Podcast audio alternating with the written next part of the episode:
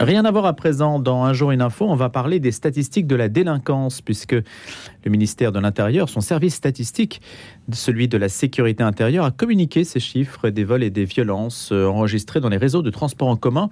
C'était l'an dernier. Alors est-ce qu'ils sont bons Simon ces chiffres? Ben Malheureusement non, mais euh, ce sont des statistiques qui sont quand même bien analysées. En France, depuis 2016, la délinquance dans les transports en commun représente 5% des victimes enregistrées par la police et la gendarmerie nationale toutes atteintes confondues et 3% de mise en cause chaque année. En 2021, les services de police et de gendarmerie ont enregistré près de 122 170 victimes de vols et de violences dans les transports en commun, soit une augmentation de 4% par rapport à 2020, mais un niveau toujours inférieur au nombre de victimes avant la pandémie de Covid-19. Et il faut prendre en compte l'évolution de la fréquentation des transports en commun, donc avec cette parenthèse Covid, parce que les deux jouent évidemment sur les statistiques. Absolument, Louis. En Ile-de-France, sous l'effet conjoint de la légère diminution du nombre nombre de victimes enregistrées, moins 3%, et de la hausse de la fréquentation des transports en commun, on dénombre 23 victimes de vol et de violence par million de trajets en 2021 contre 29 en 2020, soit un niveau similaire globalement à celui de 2019. Alors si on détaille un petit peu ces statistiques, Simon?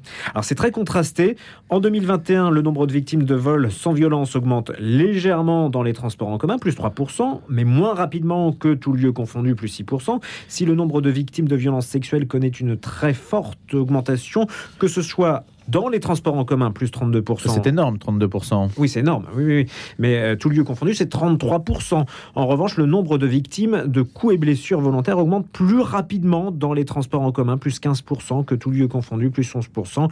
Les vols violents ont eux diminué de 5% par, après avoir euh, déjà baissé de 4% en 2020. Cette baisse en 2021 est similaire, tout lieu confondu. Merci pour ces éléments de compréhension des statistiques euh, du ministère de l'Intérieur sur les vols et les violences enregistrées dans les réseaux de transport en commun l'an dernier.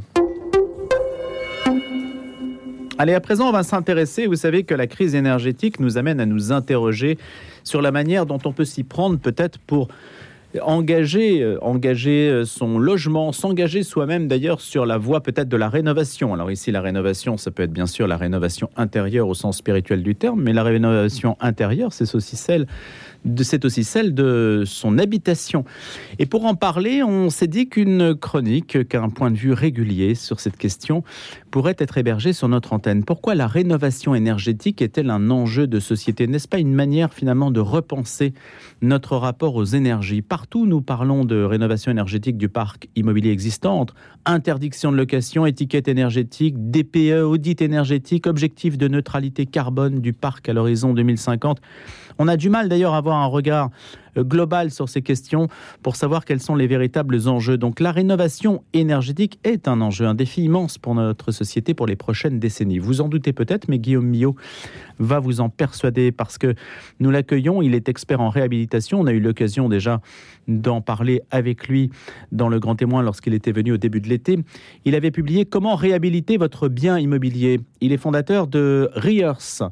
RIERS, c'est une fondation dont l'objectif est d'accompagner les porteurs de projets de rénovation et la phase de conception et de jusqu'à la réception clé en main en fait de votre logement.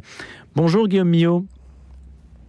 Bonjour Louis, bonjour à tous. Alors merci de nous accompagner comme cela le mardi autour de cette idée de la rénovation énergétique et on voit bien ce qui justifie votre présence, c'est la facture énergétique qui va forcément augmenter dans les mois, les années qui viennent et il y a peut-être un, point de bascule à avoir dans son esprit, c'est de se dire tiens si je m'attelais peut-être à la rénovation énergétique. Est-elle un enjeu de société dans les prochaines décennies? On peut se projeter très loin? Alors, la rénovation est-elle un enjeu de société dans les prochaines décennies? Avant de répondre à, cette question, nous devons dresser un rapide état des lieux de la situation. Euh, le parc immobilier français représente 36 millions euh, de logements. Chaque année, nous renouvelons 1% de ce parc pour en, pour en construisant 400 000 logements neufs. Alors vous devez savoir que le besoin en nouvelle construction, en nouveaux logements neufs, va largement diminuer dans les deux prochaines décennies, et ce pour deux raisons. La première raison est une raison démographique. Euh, la France métropolitaine compte aujourd'hui 65 millions d'habitants au 1er janvier 2022. D'après l'INSEE, nous serons aux alentours de 72 millions à l'horizon 2050. Alors si nous continuons à produire sur un rythme de 400 000 logements neufs par an, nous aurons construit sur la même période 11 millions de logements, soit 4 millions de plus que l'augmentation de la population, ce qui signifie que l'offre deviendrait supérieure à la demande. La deuxième raison est une raison réglementaire. Euh, L'État français a décidé d'encadrer la bétonisation des sols pour protéger les espaces naturels et éviter l'étalement urbain. L'objectif est d'atteindre zéro artificialisation nette des sols à l'horizon 2050. Alors cet été, euh, j'ai eu l'occasion d'échanger avec un maire d'une petite commune varoise dans le sud-est de la France qui me faisait part de ses inquiétudes. Il doit résoudre l'équation complexe entre besoin de créer une nouvelle zone commerciale et des logements neufs pour développer économiquement le territoire de sa commune et la protection des espaces naturels et des sols. Alors parallèlement à une diminution de la demande en logements neufs, la France a largement renforcé la réglementation. La loi contre le dérèglement climatique va par exemple interdire progressivement la location d'un bien immobilier avec une mauvaise étiquette énergétique. Vous savez ce que l'on appelle couramment les passoires thermiques. J'ai l'exemple d'un ami qui a investi dans un logement il y a quelques années pour le louer, donc pour préparer une rente pour sa, sa retraite. Il s'avère que son logement aujourd'hui a une étiquette énergétique G. Et donc, à partir de janvier 2023, par exemple, il ne pourra plus augmenter le loyer euh, de son logement. Et dès 2025, il lui sera totalement interdit de le louer. Et ça, c'est un changement en juillet majeur. dernier, d'ailleurs, alors ça, c'est un changement euh, fondamental dans les pratiques, puisque euh, l'Observatoire national de la rénovation énergétique a publié un rapport en juillet euh, qui précise que plus de 7 millions de logements en France sont des passoires thermiques, dont 1,6 million de logements dans le locatif privé. Donc ça signifie d'une part que c'est d'abord l'État qui devra majoritairement investir, mais que c'est malgré tout 1,6 million de logements et leurs propriétaires qui sont directement impactés par les interdictions de location. D'ailleurs, je suis régulièrement sollicité par des petits propriétaires de biens immobiliers désarmés face à cette situation. La plupart ne sont pas des professionnels du bâtiment, ne savent pas quoi faire, ni par où commencer, et quels sont les partenaires qui pourraient les accompagner. Alors il y a quand même un paradoxe en France, c'est que la dernière réglementation énergétique, appelée RE 2020, ne concerne que la construction de bâtiments neufs. Euh, la dernière réglementation pour rénover les bâtiments existants date de 2007. Alors même si elle a subi une révision en 2017, beaucoup de professionnels estiment que cette réglementation vieille d'une quinzaine d'années n'apporte plus les outils nécessaires pour répondre aux enjeux. D'ailleurs, durant l'été, l'Ordre des architectes en France a demandé l'édition d'une RE 2020 pour l'existant. Alors j'ai l'exemple d'une architecte avec qui j'ai pu échanger euh, la semaine dernière lors d'une rencontre hebdomadaire des professionnels du bâtiment à la Cité Fab de Marseille et qui me disait on ne sait jamais vraiment quoi faire pour améliorer les performances thermiques d'un logement individuel, quelles épaisseurs d'isolant ou encore quel dispositif de chauffage. Sur les grands projets, nous sommes toujours accompagnés par des bureaux d'études spécialisés, mais pour la rénovation d'un logement d'un petit propriétaire, c'est moins évident. Cet exemple illustre bien la problématique de ces 1,6 million de propriétaires de passoires thermiques. Louis, nous devons être convaincus que la rénovation énergétique est un enjeu majeur pour notre société dans les deux prochaines décennies. Notre regard et notre énergie ne doivent pas être tournés vers la construction neuve, mais bel et bien vers la rénovation de notre patrimoine. Notre défi est de prendre appui sur le passé pour construire le monde de demain, car le parc immobilier à l'horizon 2050 est déjà là.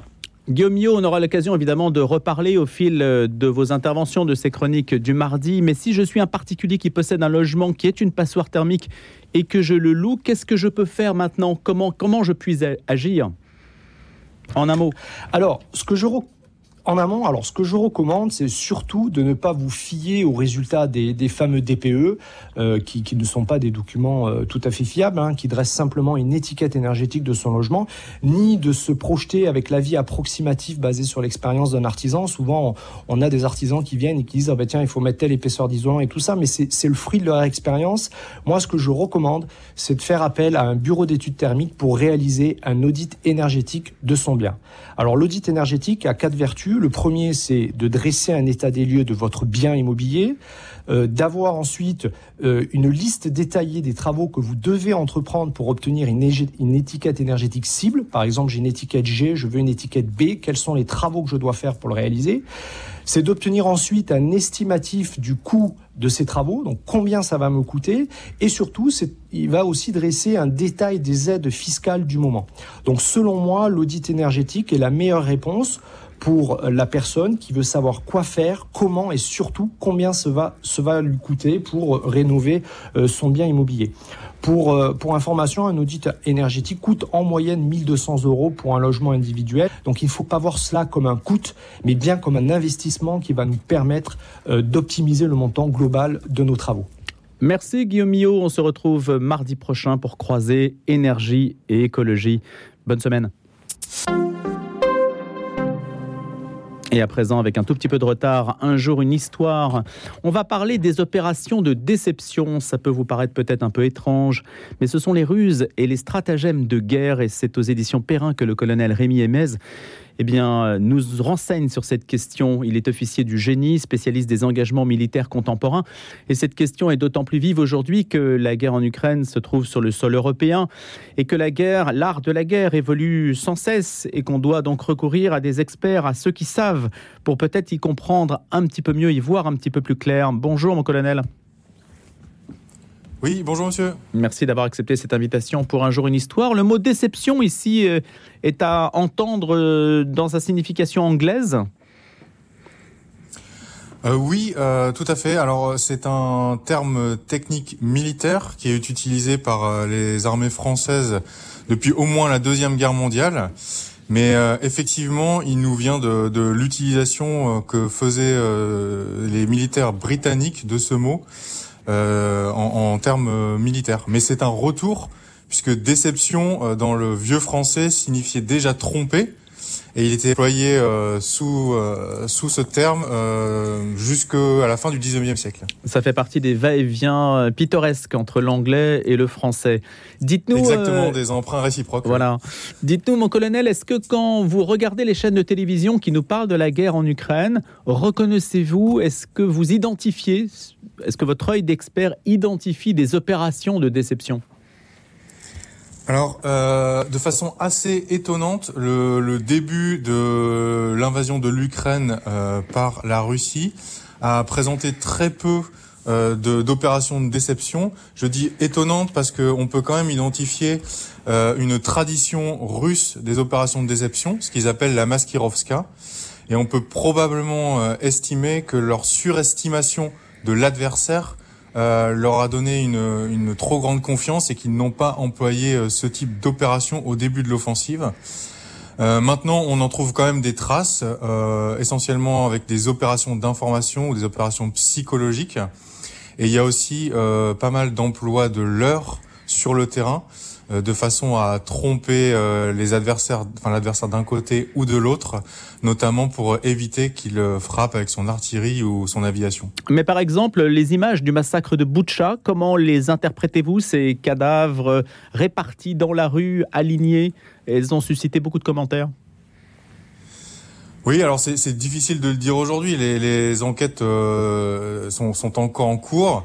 On peut imaginer euh, que cela fait partie des opérations d'information, mais euh, il est difficile de dire que c'est véritablement de, une opération de déception, euh, puisque euh, une opération de déception a pour but de tromper l'adversaire pour lui faire euh, prendre un comportement en notre faveur dans un but tactique ou opératif. Et là, on se trouve plutôt dans le, on se trouverait plutôt dans le domaine de la propagande et au niveau hmm. stratégique. Est-ce qu'il y a des opérations de déception qui ont eu vraiment la, capacité de changer le cours d'une grande guerre, de la Seconde Guerre mondiale en particulier? Euh, alors, c'est une des grandes difficultés euh, des, opérations de déception, c'est qu'il est très difficile de juger la part qu'elles ont eue dans la victoire euh, d'une armée ou d'une autre. Cependant, l'exemple le plus connu est évidemment l'opération Fortitude autour du débarquement de Normandie, euh, dont on sait aujourd'hui, grâce aux archives, euh, qu'elle a véritablement trompé les Allemands sur le lieu du débarquement et sur les volumes de forces engagées. Donc à ce titre, on peut dire qu'elle a eu un rôle, euh, cette opération Fortitude a eu un rôle décisif sur le débarquement de Normandie.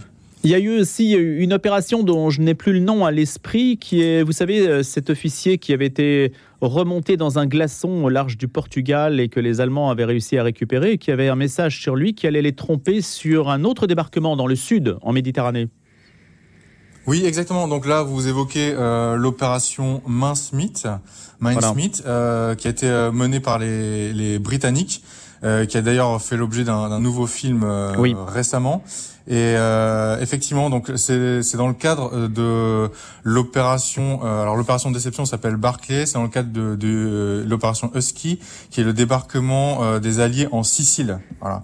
Et donc effectivement, ils ont euh, utilisé un cadavre qui a été largué à partir d'un sous-marin pour faire croire que c'était un, un officier qui était qui a été victime d'un crash d'avion et qui portait sur lui des documents secrets euh, présentant un débarquement dans un lieu qui n'était pas le bon lieu en fait, dans le but de tromper les, les Allemands.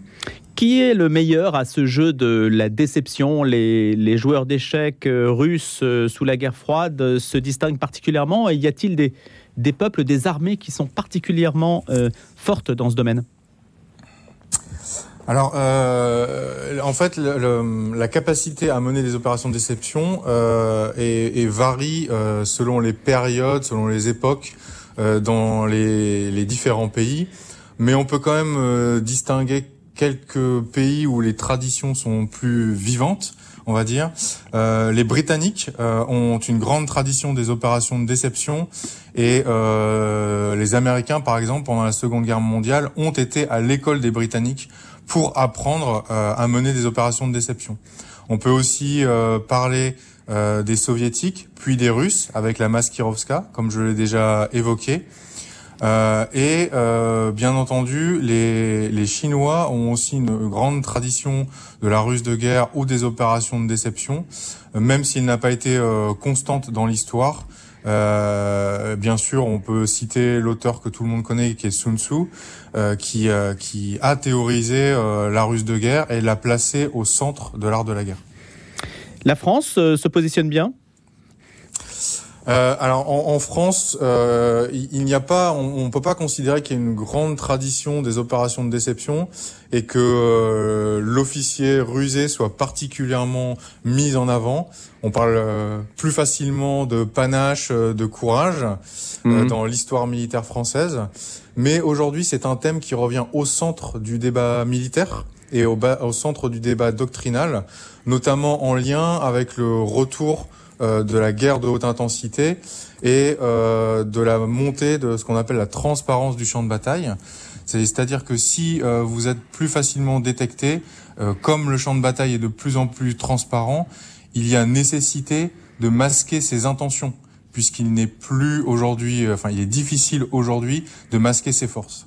Et donc les opérations de déception sont là au cœur euh, des procédés qui permettent de masquer les intentions d'un chef militaire. Alors, masquer ses intentions, est-ce qu'il s'agit aussi, dans les ruses de guerre, de préserver ses effectifs, d'éviter d'envoyer à la mort des soldats? Oui, oui, effectivement, c'est euh, c'est l'une des vertus principales euh, des opérations de déception et de la ruse de guerre. Euh, c'est que euh, elles, elles permettent de créer la surprise, de créer un choc chez l'adversaire.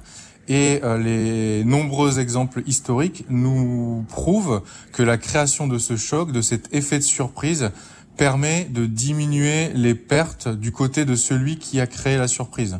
Voilà, c'est un des, effets bénéfiques des opérations de déception, tout à fait. Voilà, pourquoi est-il possible euh, de tromper? C'est l'une des questions que vous posez. Tromper ici est dans un sens positif. On retiendra cette acception dans le cadre euh, militaire. Elle est, elle est positive ou du moins elle est reliée à une intention qui vise à donc faire faire à l'ennemi des choses euh, qu'on attend de lui, évidemment, et qui vont dans le sens euh, de la stratégie qu'on a envie de mener. Merci beaucoup, euh, colonel Rémi Emez. Les opérations de déception, ruses et stratagèmes de guerre aux éditions Perrin, avec le ministère des Armées, pour éclairer l'actualité dans Un jour, une histoire.